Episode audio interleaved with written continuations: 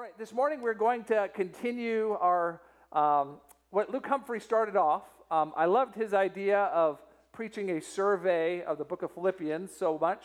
I thought, let's try a bigger book. Let's do the book of Acts. How hard could that be? Um, we're actually going to only make it through the first 14 chapters, Lord willing, and we'll be looking at the role of the local church as a, an instrument and the end result of the Spirit's mission to reach the nations. Let's prepare our hearts and pray together. Father, thank you for the great privilege we have of gathering for fellowship Sunday after Sunday, uh, for the rhythm week after week of hearing your word, coming regularly to the Lord's table, for the encouragement and correction and building up that happens, and for the way we get to together be a part of your mission to reach the nations with the gospel. Uh, Father, we pray that even this morning, that from your word you would speak through me. Would you help convince us that our church needs to be the sort of church that sends and sustains and supports other churches being planted? Uh, that we would be faithful to our missionary partners and in tune with your spirit moving around the world. Help us to do these things. In the mighty name of Jesus, we pray. Amen. In 1902, there was a shipwreck that was being investigated. A diving team found a 2,000 year old merchant vessel of Greek origin. It was off the coast of Greece in a place called Antikythera. Uh, they found the sorts of things you would expect to find in a 2,000 year old shipwreck uh, coins and chests and various artifacts. Uh, there's one particular thing that they found, though, that puzzled the archaeologists that got all of those artifacts. Uh, it was a hunk of metal, roughly cylindrical in shape, with some oddly uh, consistent grooves etched into it. Uh, they brought it to the best and brightest people they could find, but no one had any idea what it was, and they couldn't discover what it was for. So it sat on the shelf of a museum for literally 100 years. And then in 2008, a group of archaeologists got access to some modern x ray equipment, and they put this mystery hunk of metal inside, and what they found was astonishing. Uh, it turned out it was a very complicated machine. Really, you could describe it as the world's first computer. Uh, 2,000 years ago, someone was able to manufacture tiny gears that would work together and on the inside, there was also a manual that explained the whole thing. Uh, the Antikythera mechanism was used to predict solar and lunar eclipses and to, to predict the location of important stars. Uh, something that, as you might imagine, a sailor 2,000 years ago would be very, very important. Uh, what a difference it makes when you know what something is, you can realize what, in fact, it's for. And we live at a time that I fear many Christians are a bit mystified about what the local church is, and as a result, are fuzzy on what it is for. Uh, oftentimes, even with great zeal to reach people for Christ, and certainly to see Christ, Christ preached throughout the nations, they're not quite sure about this old 2,000 year old relic of the institutional church. I mean, wouldn't it be easier if we had more flexibility in the way we reach out to people? Uh, wouldn't it be uh, so much better if we just multiplied more rapidly and didn't bother to stop to plant churches along the way? Uh, but I'm here to convince us this morning that the local church is not an accident or something for a previous era of church history. In fact, the local church is God's idea, and it is the Spirit's plan to reach the nations and the product of reaching the nations. Uh, that, if rightly understood, we'll, uh, we will see the great gift that the local church is to ourselves as individual believers and how essential it is to making sure Christ is preached in every corner of the globe. Uh, we're going to do that by going through the first 14 chapters of Acts. Obviously, I'm not going to go through every verse, don't worry. Um, I'm going to break it up into three sections. The first two will be longer than the third, so don't let yourself be anxious when we're, we're 30 minutes in, two points in. Let me tell you those three sections up front, and then we'll move through together. The first is the Spirit's plan to create a people. The church is the Spirit's plan to create a people. Second, the Spirit's instrument for reaching the nations. The church is the Spirit's instrument for reaching the nations. And then, third and finally, the Spirit's intended result of missions. The church is the Spirit's intended result of missions. Or the shorthand way of saying it, the local church is both the plan and the product of the Spirit reaching the nations for Jesus. Uh, let's begin that first one the Spirit's plan to create a people that we know as the church. Uh, where does the church come from? Well, the book of Acts tells us. Um, the book of Acts is a companion to the book we have been studying for months, the, the Gospel of Luke. Um, uh, one of the books I was reading this week describes it this way uh, The Gospel of Luke shows us the life, death, and resurrection of Jesus and all the acts associated with it. Well, the book of Acts shows us after Jesus has ascended to heaven, his acts to reach the nations through his church. I think that's really close to the way I would put it. I would just add one small detail, a very important person, the person of the Holy Spirit. Uh, uh the book of Acts shows us as the risen Jesus uses his spirit in his church to reach the nations right from the beginning of the book, we see that expectation set up. Uh, we're going to be going through a bunch of different verses in the Bible, so if you have one, be, you'll be served to flip to the references as we go through. Otherwise, write them down and you can look them up later. Uh, first one, chapter 1, verse 6. Before the ascension of Jesus, him speaking to his disciples. Verse 6 So when they had come together, they asked him, uh, Lord, will you at this time restore the kingdom of Israel? He said to them, It is not for you to know times or seasons that the Father has fixed by his own authority, but you will receive power when the Holy Spirit has come upon you, and you will be my witnesses in Jerusalem and in Judea and Samaria and to the ends of the earth. Uh, right from the beginning, Jesus lays out how this is going to happen. How will his mission for the nations to hear his name and come under his lordship happen? Well, the Holy Spirit is going to come and empower the church to go out and be witnesses for Christ. And chapter 2 shows that happening on the day of Pentecost. Uh, a huge reversal in the uh, trajectory of the life of the disciples. They went from a fearful band hiding in, behind locked doors to out powerfully preaching Christ in public. Uh, the gathered multitudes of Jews that had come to Jerusalem from all manner of nations heard the miraculous preaching of the disciples, and even heard them in their own tongues and languages. And as a result, thousands were saved.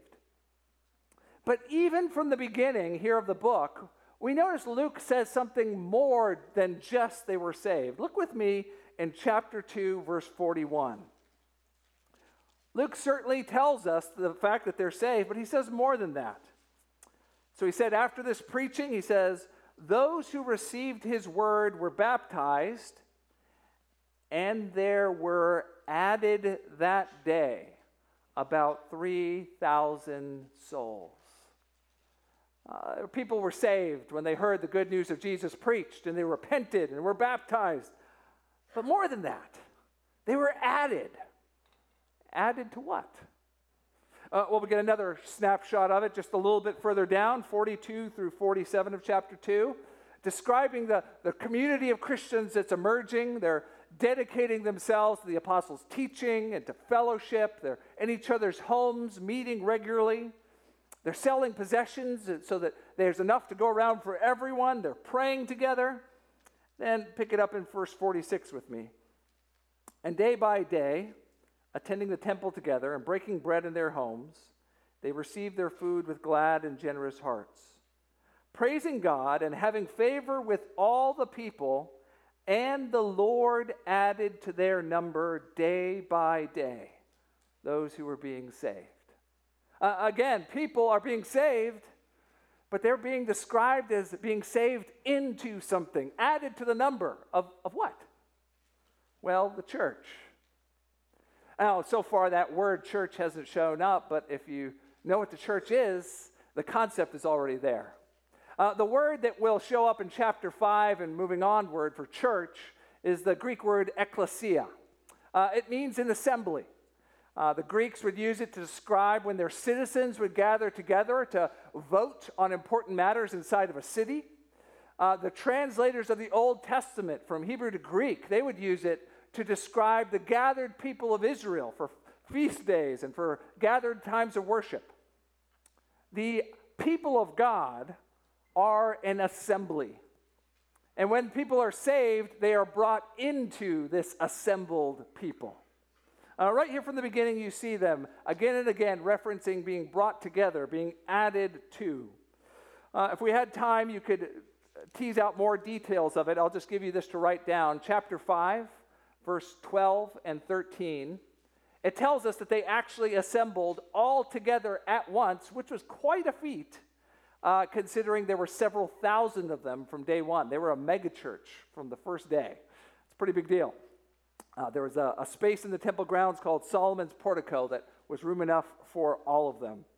Now, in all of this, we see from the very beginning that the Holy Spirit's intention is not for people to be saved and go off and live Christian lives all by themselves. Now, to be saved is to be saved into the community of the church. Now, if you're here this morning and you're a Christian, but you're not a part of the fellowship of a church, ours or otherwise, uh, I wonder if anyone's ever confronted you with this reality that the Bible doesn't actually speak of Christians independently of their fellowship with other Christians. Now, I recognize there are lots of churches and places, and people move from place to place. So there may be a time where you are between churches. But for your Christian life to thrive and for you to be a part of the Spirit's mission to reach the nations, you need to be in fellowship with a body of believers somewhere. Uh, if you're attending here at Castleton and that describes you, I would encourage you to that Castleton 101 class. Uh, if you're maybe just visiting and live somewhere else or not regularly here, I encourage you find a church somewhere close where you can where you live, uh, somewhere where you could be a part of that community, like what's described here in the Book of Acts. The Spirit's intention from the beginning was to build a people, the church, and He does just that.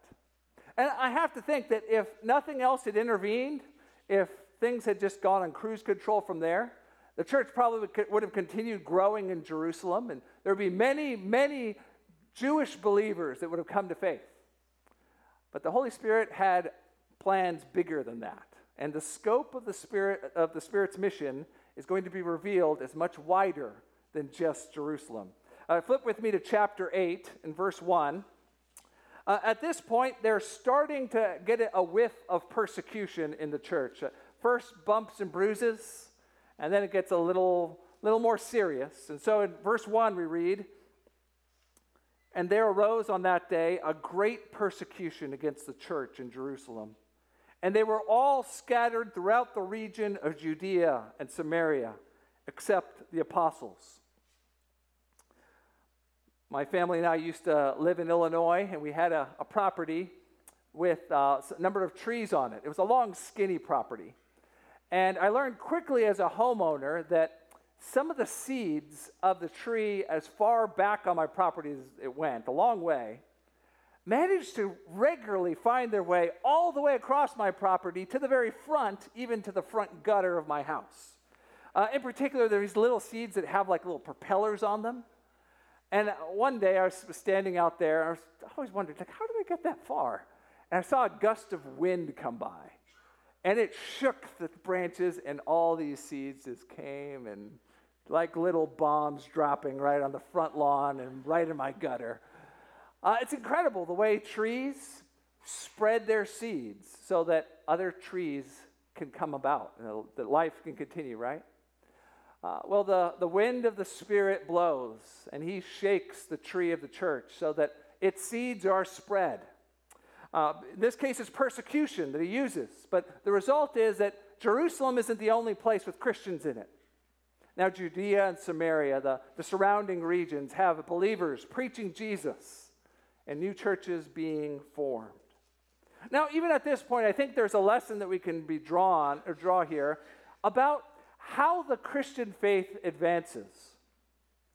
We should not make the mistake of thinking that the church is meant to expand through military conquest or by tying itself to government initiatives. Uh, from the beginning, we need to remember that we follow a crucified Savior. And he told his disciples to expect persecution as they follow him on the hard road of discipleship. Uh, we inject great confusion into the mission of the church when we blend it together with military power and expansion and conquest. Uh, I once went on a short term trip to Quito, Ecuador, and we were there to evangelize and went to several different spots, including a college campus. And I was able to sit down and have lunch with a professor of the university where I was uh, assigned to, uh, to witness. And uh, I would sit, sit, down and did exactly what I was trained to do. Uh, yeah, I'm here to tell you about Jesus, best news in the world. You can be forgiven of your sins. Just have to repent, trust Him, His death on the cross, whole nine yards, right? And I was shocked when I ran into a brick wall that I had never encountered before. He said, Do you know anything about the history of Christianity in Ecuador?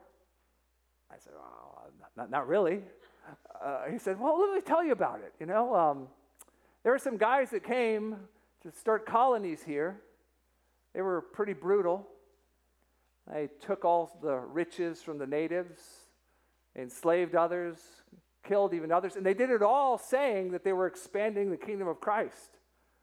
And then when they started churches, uh, there was a Catholic church in this case, uh, the priests got really good at getting all the gold out of the locals, using their religion as a tool, all while the people lived in poverty and starved.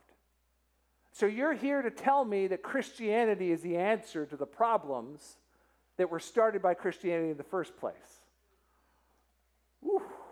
I was not ready for that.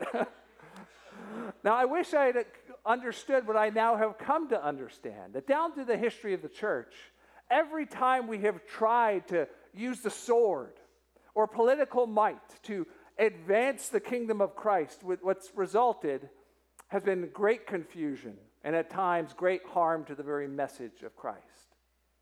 Uh, no, we should not expect to defeat our foes and for them to bow the knee to Jesus because of coercion. We should expect through the seed of the blood of the martyrs to see people come to faith that through suffering and perseverance and faithfulness to preach, that we would see new brothers and sisters in Christ and even new churches form. The Spirit's plan from the beginning was a people assembled. And right from the beginning, we see that happen. Them brought together, and then even them spreading out. But we aren't even to the first phase of what we would consider cross cultural sending of missionaries. That's for the final two points.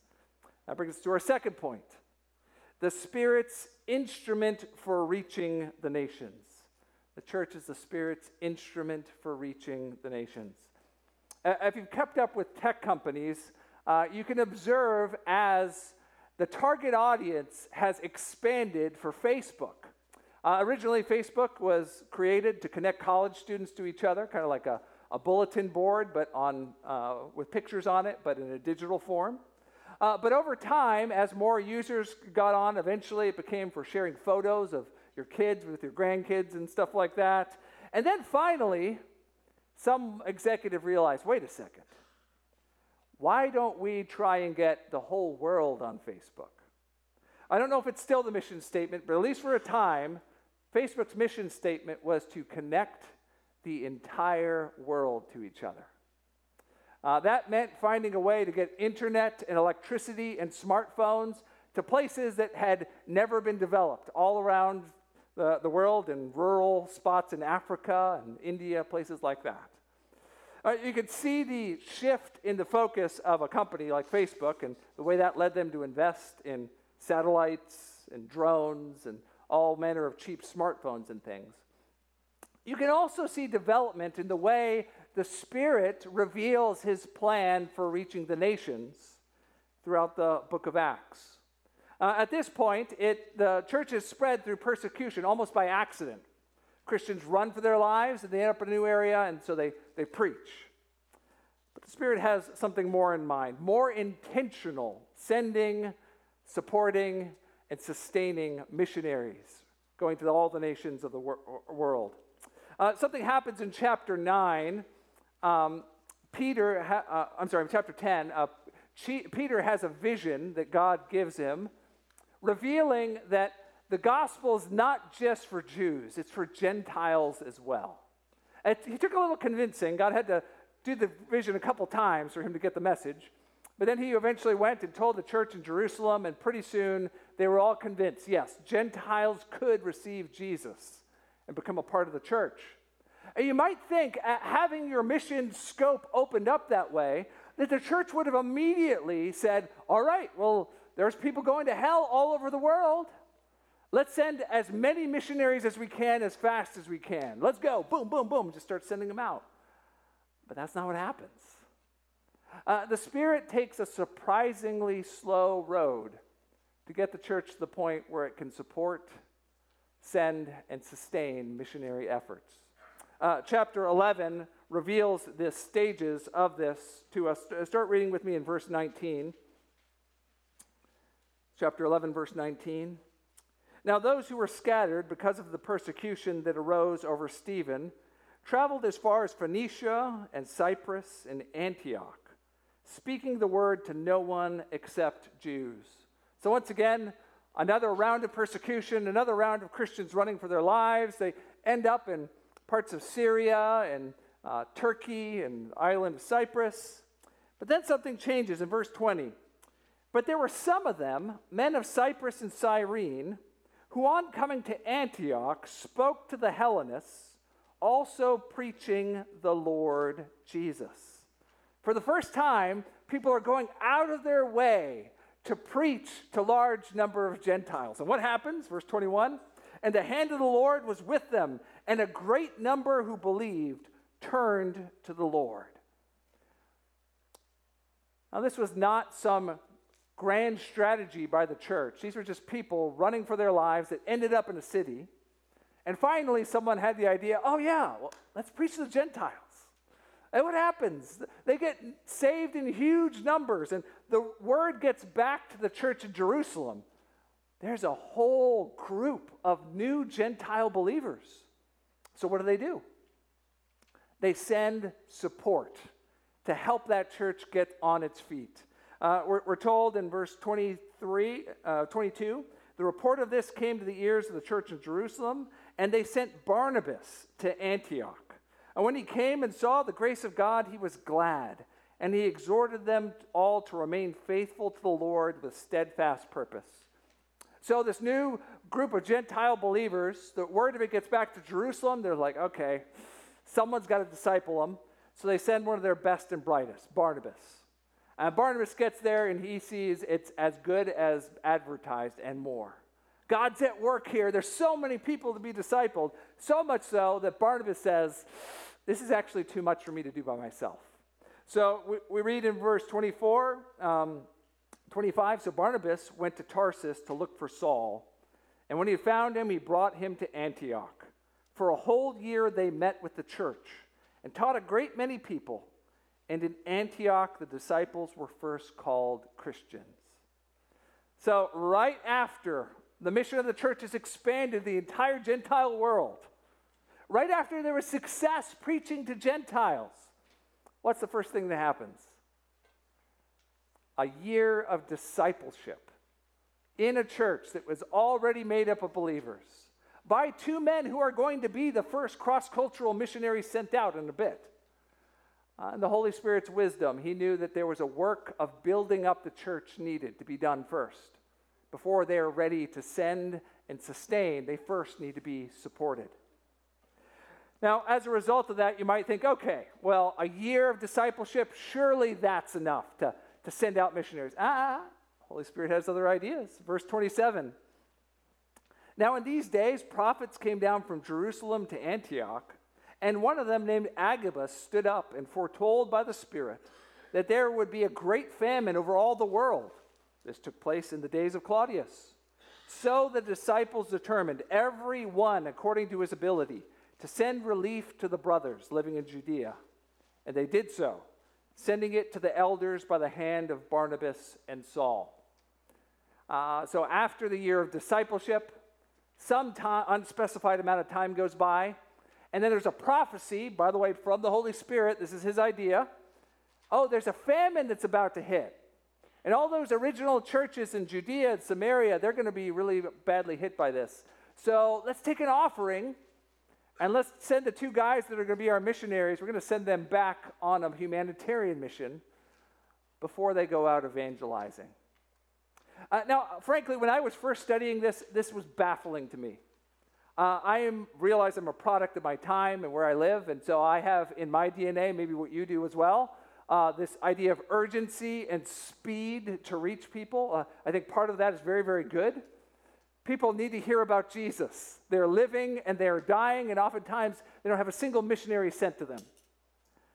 And yet, in the Holy Spirit's wisdom, there is a time for building up and supporting so that one day a church can be ready to send and sustain missionary work. I've been reading a biography of uh, missionary and Olympic athlete Eric Liddell. Um, he was known for being incredibly fast, won a gold medal for his efforts uh, sprinting.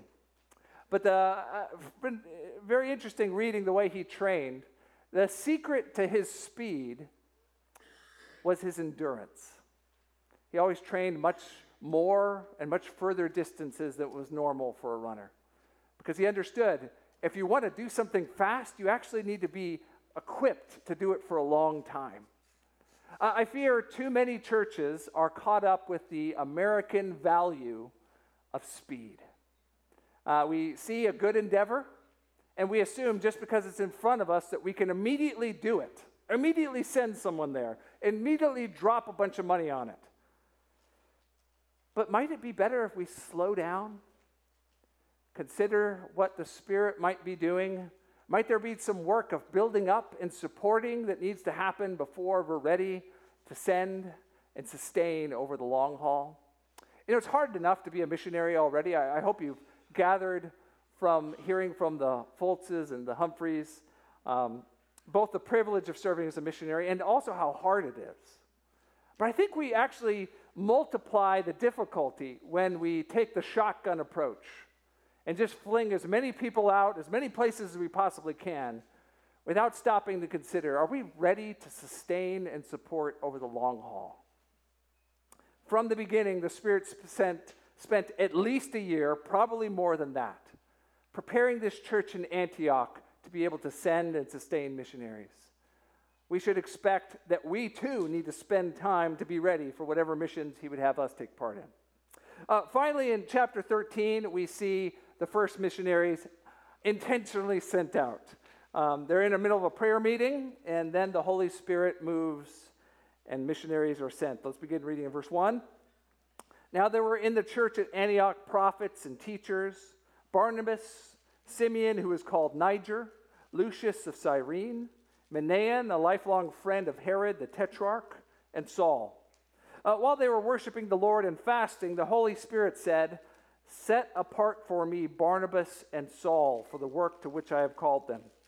Then, after fasting and praying, they laid hands on them and sent them off. The Holy Spirit makes clear his strategy after supporting and building up the church is now for it to send and to support those missionaries as they are sent. That last bit, sent them off, meant that they were equipped and given the provisions needed for their journey. And, and what comes next is what's called the first missionary journey. Paul and Barnabas, uh, they go through Asia Minor, parts of modern day Turkey, seven different cities at least, preaching.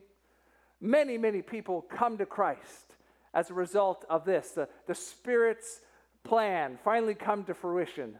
The church planted, and now the church producing missionaries to be flung off to preach the gospel of Jesus. Uh, I was so encouraged by all the things that Luke Humphrey had to say about partnering with missionaries. Uh, I hope you feel the joy of those partnerships. Uh, I hope we as a church also continue to find ways to be faithful over the long haul in them. That we would endeavor to make sure our missionaries are well supplied, always encouraged and prayed for, that they know that we are thinking of them. We take even, uh, even things outside the structure of the things we officially do through our church itself, but that individual members of our church would reach out through emails and notes, letting them know that we are with them over the long haul. Uh, what a blessing it is to see the Lord using you, to, to fling out seeds. But what happens when that plan works the way it's supposed to? Uh, what's the end result of missions? That brings us to our third and final point, which will be briefer than the first two that came. Uh, the Spirit's intended result of missions. Spirit's intended result of missions. A tree is not successful in seeding until it has produced another tree. So, too, the work of reaching the nations, when the Spirit uses local churches, is meant to result in other local churches around the world proclaiming Christ in the communities where they have been planted. Uh, the life cycle of the mission work is not over until self sustaining, healthy churches are planted. Uh, we see that at the back end of the missionary journey. Chapter 14, uh, flip over with me, the verses 21 and 20 through 23. They've at this point gone through the seven cities, and now they turn around and start tracing their way back toward Antioch. Says, When they had preached the gospel to that city and made many disciples, they returned to Lystra, to Iconium, and to Antioch, strengthening the souls of the disciples, encouraging them to continue in the faith, and saying that through many tribulations we must enter the kingdom of God. And when they had appointed elders for them in every church, with prayer and fasting, they committed them to the Lord and whom they had believed. You might think seven cities, hundreds and hundreds of people, Christians. You might think that would be mission accomplished for a missionary. Not so. Uh, the work is not done until those believers are saved and saved into a people uh, a local assembly of the global church. Uh, Paul and Barnabas go back through and encourage them, and they don't just leave them with a challenge to support missionaries themselves or to stay faithful. They leave them with leaders, with elders, officers of the church tasked with teaching and shepherding and building up the local body so that that church could one day send and sustain and support missionaries itself. You see, this is the Spirit's plan from the beginning. When, when our Lord Jesus promised to build his church, uh, it was in this way that there would be local churches that would pop up everywhere where the gospel takes root. Now, you may not be a missiologist. Maybe you aren't making big decisions about strategies missionaries take. Uh, maybe you don't think all that much about how missions is done, besides missions is good. You want to be involved, that's wonderful. But I, I, I want you to have this category in your mind. Uh, missions is not completed in an area until people come to faith, are discipled, and churches are established in that place. Uh, now, that leaves a lot of room for Bible translators and seminaries and uh, hospitals that do missions. Uh, there's lots and lots of different ways that we accomplish the evangelizing and, and reaching out to people, part of missions. And there's lots of stuff to be done supporting uh, established missions in churches and faraway places. I, I'm not for a second saying we should not support or be a part of those things. But have you ever asked yourself the question how does this mission thing I'm doing connect to new local churches being established around the world? Uh, I don't think your missionaries will be uh, offended if you ask them, hey, could you just connect the dots for me? How is it that you teaching English or you translating the Bible or, or you going off into the, uh, uh, the out, outskirt villages and evangelizing? How does that connect to new churches being planted and, and built up? Unfortunately, there are, in the need for speed that so many of uh, churches have pursued in missions, oftentimes there's not been much attention placed on discipleship and endurance to be able to sustain the mission over the long haul. I, I pray that the Lord will protect us from that, that we would be faithful partners to our existing mission partners, and that in His timing we would see the Spirit using our efforts to accomplish His plan as laid out in the book of Acts. That we would see churches built up, missionaries sent out, and one day see churches planted as new believers in our Lord Jesus are added to the church until the day he returns. Our Lord Jesus actually gave us a regular rhythm to remember the connection we have, uh, even to churches that are planted halfway around the world, places where we may never go. If Christ, Christ is preached and the Lord's table and baptism are practiced, and there is true fellowship and accountability among the believers, then we are connected in Christ. And He has been faithful to build His church. Uh, let's prepare our hearts for the Lord's table as we remember our role in the Lord's church around the world. Oh, Jesus, uh, we thank you for your grace to give your life as a ransom for many. Uh, thank you for not shrinking back from the great penalty our sins deserved, for being willing to endure every stripe and every blow, to allow yourself to be crucified and killed, so that the wrath of God would not fall on us, but be paid for fully by your sacrifice. Uh, thank you that you saved us into a people to our local church that is a part of your universal church all around the world and down through the ages. Thank you, we have a unity uh, because we are all part of your body and have come in to participate in the same cup. Uh, I thank you that even when we fall short of the mission that you have given us and being clear and uh, as energetic toward it as we should, that you still accomplish your will. And yet, Lord, we, we pray that increasingly our church would be a place where we are faithful to support and send and sustain missionaries so that the name of your name can be heard all around the world. Uh, uh Jesus, as we come to the table, would you give us great joy knowing that our sins are forgiven and that we are a part of your people? That one day we will join that great heavenly assembly and see the way the gospel has saved people from every tribe, tongue, people, and nation. Uh, Jesus, as we uh, now reflect on the inner nature of our hearts and our obligations toward each other, would you help us by your Spirit? We pray in your mighty name. Amen.